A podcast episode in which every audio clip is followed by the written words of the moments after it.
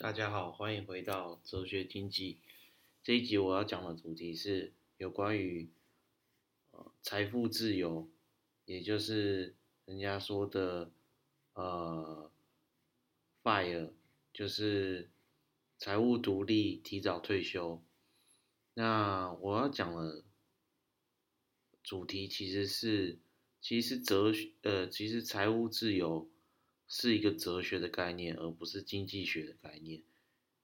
因为财务自由的基本定义是说，你的被动收入会大于你的开销，所以你不再被工作所拘束。那大家的想法就是说，那我就是有一笔很大的钱，然后我有花不完的钱。但其实它是一个相对的概念，它是说你的。呃，收入、被动收入或者是其他地方的收入大于你的开销，所以它总共有几个变数呢？一个是你的收入跟你的报酬率，还有你的开销，所以它是一个三个相对的关系。假如你收入很高，被动收入很高，那你开销再大也没有关系。那假如说你的开销很低，那你的收入。只要大于你的开销就可以了，这样听起来很像干话，没有错。但是实际上它是一个哲学的概念，因为你假如说只花一百块，那相对于说你有一百万，是不是你永远花不完的钱？那假如说你要花一百万，但你只有一百零一万的话，那你是不是一下钱就花光了？所以其实财务自由是一个呃。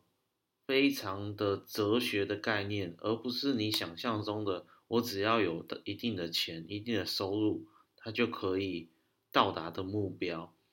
所以在网络上，很多人在讲说，哦，我赚到多少钱，我使用了什么方法，然后就财务自由，那个都是虚的、假的，因为每个人的标准不一样。有些人觉得我每天可以吃面就可以财富自由，有些人觉得我每天一定要吃 buffet。我才算财务自由。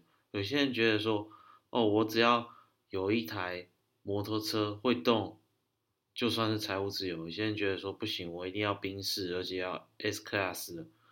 那这样的话，其实它就是一个相对的概念，而不是一个绝对的概念。所以它是一种哲学，而不是一个绝对的数字。所以我想要说的是，呃，大家看到所谓的呃财务自由。不要再被网络上的呃一些概念所蒙蔽了，因为事实上根本没有财务自由这件事情。财务自由只存在你的心中，不存在任何人，不存在一个世俗的呃数字，因为每个人的想法是不一样的，就像每个人的哲学是不一样，所以每个人的哲学没办法套用到另外一个哲学中。我只能说，大部分来说，以某一个地区来说，它的平均收入多少，他花。他的年年支出是多少？这个是查得到，但相对于个人来说是没什么意义的。